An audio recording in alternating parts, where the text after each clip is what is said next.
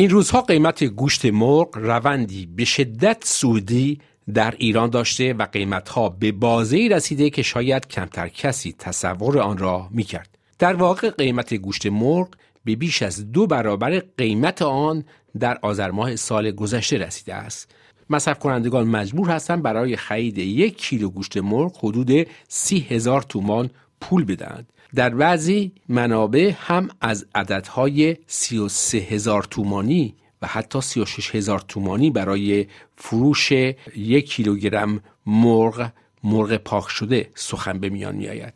باید گفت که مرغ با این روند قیمتی رفته رفته از سر سفره طبقه متوسط جامعه در حال پرکشیدن است. هرچند ما شاهد تورم چهل تا 50 درصدی در بخش اقلام خوراکی و آشامیدنی نسبت به ماه مشابه سال گذشته هستیم ولی این رقم تورم هم به تنهایی نمی‌تواند افزایش بیش از 100 درصدی قیمت گوشت مرغ را در ایران توجیه کند. پس مشکل چیست؟ و منشأ این گرانی خارج از اندازه چیست؟ در این شماره دنیای اقتصاد اقتصاد دنیا تلاش می‌کنیم تا به دلایل این گرانی غیر قابل توجیه نگاه کنیم.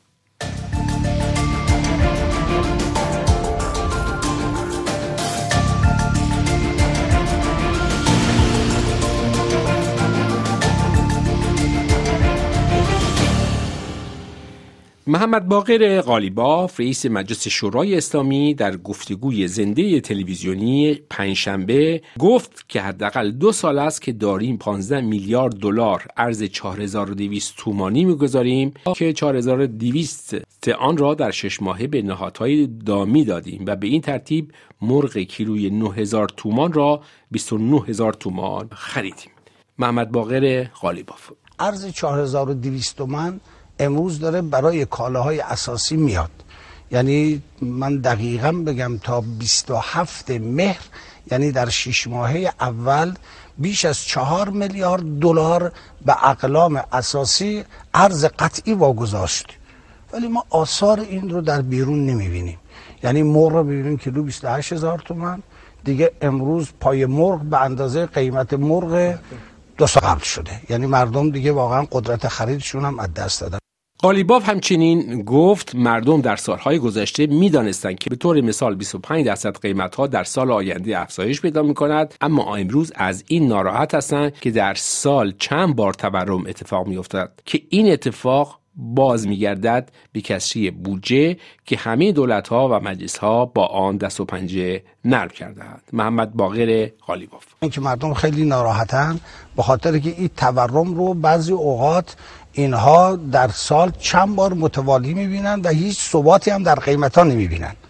یه بحث ریشه اساسی داریم که چرا این اتفاق واقعا میفته که در گذشته هم بوده در این شرایط امروز هم هست.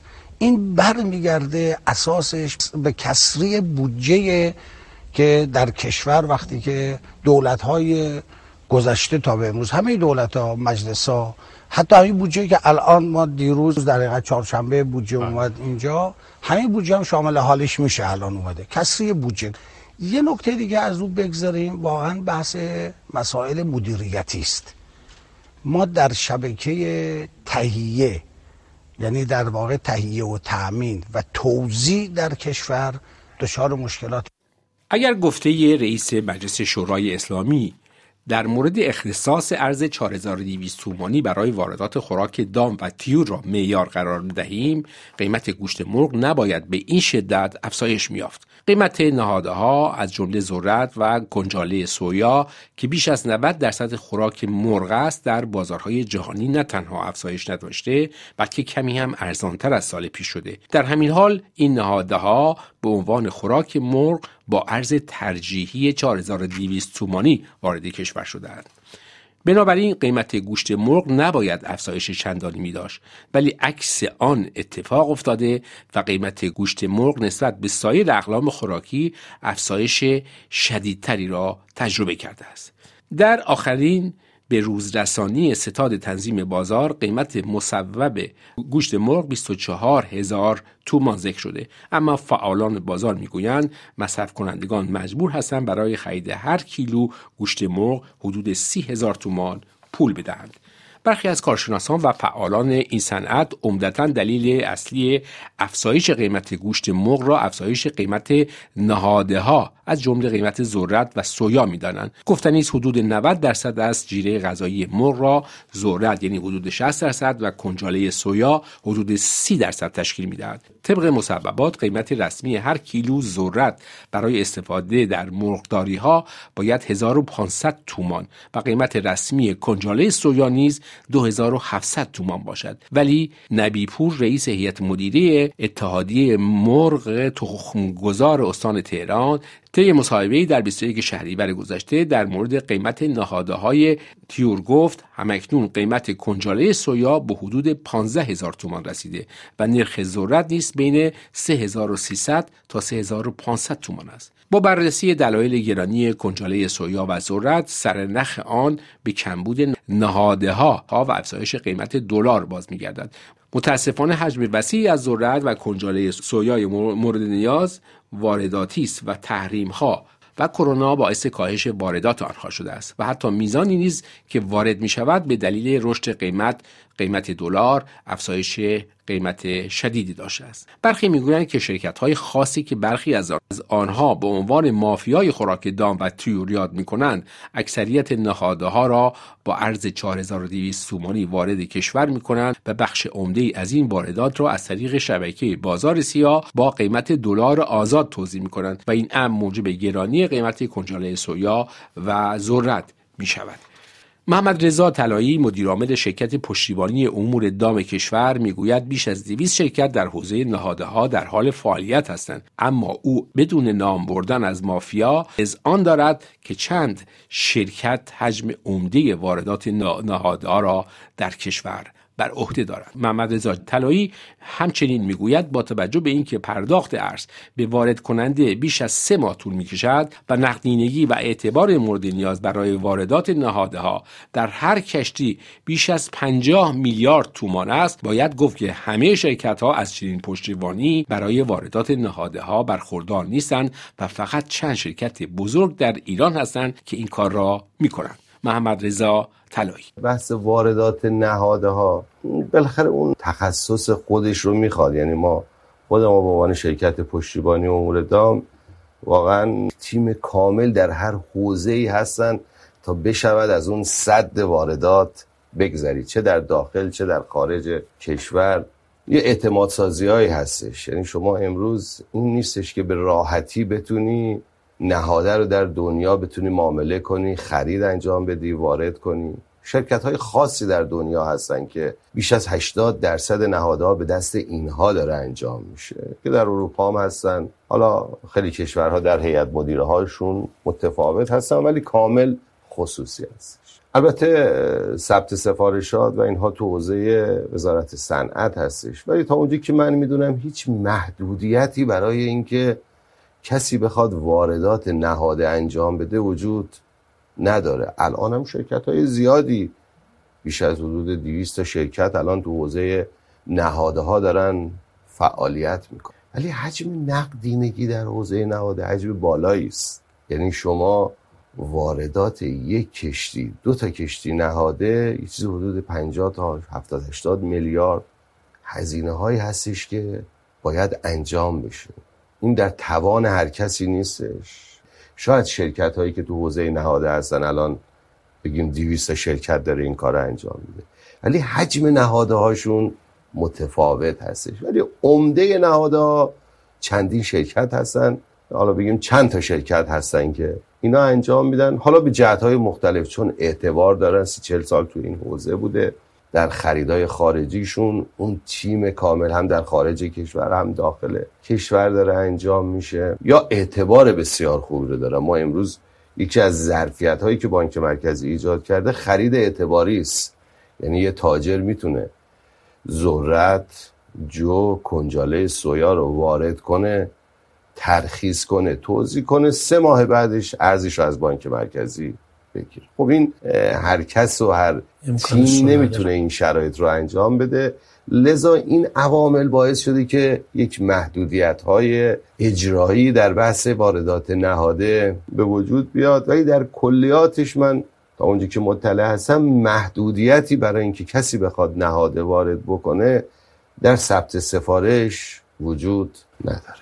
از طرف دیگر ادهی می‌گویند 50 درصد نهاده توسط مرغدار و از بازار آزاد و 50 درصد مابقی با نرخ دولتی تهیه می شود که این عامل نیز در افزایش قیمت مرغ موثر بوده. این مشکل توسط مرغداران در سراسر کشور گزارش شده است. دبیر کل کانون مرغداریان گوشتی کشور در گفتگو با یک خبرگزاری رسمی اعلام کرده نهاده ها در بازار نیست و با وجود اینکه گفته می شود نهاده ها از گمرک ترخیص و به مرغداران اختصاص داده شده اما در مقابل مرغداران نمی‌توانند بخش عمده نیاز خود را به قیمت مصوب تهیه کنند. مرغداران نیمی از نیاز خود را از بازار آزاد و با قیمتهای بالای خریداری می کنند به عنوان مثال در حالی که قیمت مصوب کنجاله سویا 3200 تومان است در بازار آزاد آن را به قیمتهای مختلف نظیر 16 تا 18 هزار تومان و در برخی از موارد حتی 20 تا 21 هزار تومان خریداری می کنند. در نتیجه این اتفاق برخی مرغداری ها فعالیت خود را تعطیل کردند و برخی نیز میزان جوجه ریزی را کاهش دادند. به نظر برخی فعالان دیگر یک عامل دیگر گرانی گوشت مرغ کاهش جوجه ریزی در دو ماه گذشته بوده است. به گفته آنها در مهر ماه سال جاری با توجه به کاهش قیمت جوجه یک روزه در سطح کشور از نهم تا 19 مهر ماه جوجه تولید نشده و مرغداری ها جوجه ریزی نداشتند و همین کمبود جوجه سبب افزایش قیمت مرغ در بازار شده است. چند مقام سنفی در استانهای مختلفی کشور در گفتگو با رسانه ها تایید کردند که در ابتدای مهر ماه تمامی مرغداران مادر به سبب پایین بودن قیمت جوجه به صورت هماهنگ از تولید جوجه خودداری کرده بودند. محمد رضا طلایی می‌گوید قیمت نهادها کم بیش از نیمی از قیمت تمام شده تولید مرغ گوشتی است و قیمت آن نیمه دیگر در اثر تورم افزایش یافته است. با این وجود وی می‌گوید قیمت تمام شده گوشت مرغ در حدود 22 کیلو یک 21 هزار تومان است و پس از از بین رفتن جو روانی در بازارها قیمتها به زودی به روال طبیعی و عادی باز میگردد. محمد رضا طلایی. یه افزایش قیمت تا یه حدیش طبیعی است. بالاخره تولید کنندن به مثل خیلی واحدهای اقتصادی امروز قیمت های در همه مواردش افزایش شما در بحث حمل و نقل بگیر خب ما افزایش داشتیم. در بحث سموم آنزیم ها اینها همه با ارزهای آزاد داره در کشور تامین میشه. خب قدیم اینا همه با ارز 4200 بود. امروز آنزیم هایی که واحد مقداری داره مصرف می‌کنه. برای مباحث گوارشی یا داروهایی که داره انجام میشه واکسن هایی که داره انجام میشه اینها همه داره با عرض آزاد انجام میشه که قبلا با عرض ترجیح. خب این طبیعی یک رشدی رو داره. ولی در سه چهار هفته گذشته همه مباحثی که ما داشتیم جلسه شد که بالاخره باید قیمتی که سازمان حمایت مشخص می‌کنه با در نظر گرفتن همه این افزایش ها باشه. سازمان حمایت از مصرف کننده و تولید کننده موظف قیمت تمام شده محصول در بیاره. طبیعی هستش که آقا بالاخره باید بدون موقع کشور چقدر تموم میشه. چون آیتم فقط نهاده در بحث تولید نیست. من عرض کردم حالا شاید از یه قیمت اگر دوازده هزار تومن موقع بگیریم هفت هزار تومنش نهاده باشه. پنج شیش هزار تومنش هزینه های قیمت خود جوجه هست قیمت دارو هست هزینه های خدماتی حمل و نقل. که اینها چون افزایش پیدا کرده همه اینا دلیلی بر این افزایش قیمت. ولی به هر حال موظف هست واحد تولیدی بر اساس قیمت تمام شده محصولش عرضه کنه. که اگر این اتفاق بیفته و در خورده فروشی مدیریت بشه من فکر می‌کنم به اون قیمت مصوب بشه. خب قیمتی که برای مرغ در اومده 21 هزار ما فکر می‌کنیم واسطه های این مبحث بین تولید و مصرف کننده زیاد هستن. یعنی هر کسی به یه نوعی بالاخره درصدی رو از این می‌خواد بالاخره سهم خواهی بکنه. باری داستان مرغ و قیمت گوشت مرغ در ایران سر دراز دارد. اگر کمی بیشتر بر مناسبات نیمه رسمی حاکم بر این بازار دقت کنیم شرایط اقتصاد ایران را در آن میابیم اقتصادی ناشفاف که توسط شرکت هایی ناشفاف اداره می شود شرکت هایی که به صورت مجموعه مافیایی عمل می کنند و مستقیما و یا غیر مستقیم با حلقه های قدرت سیاسی در نظام اسلامی پیوند دارند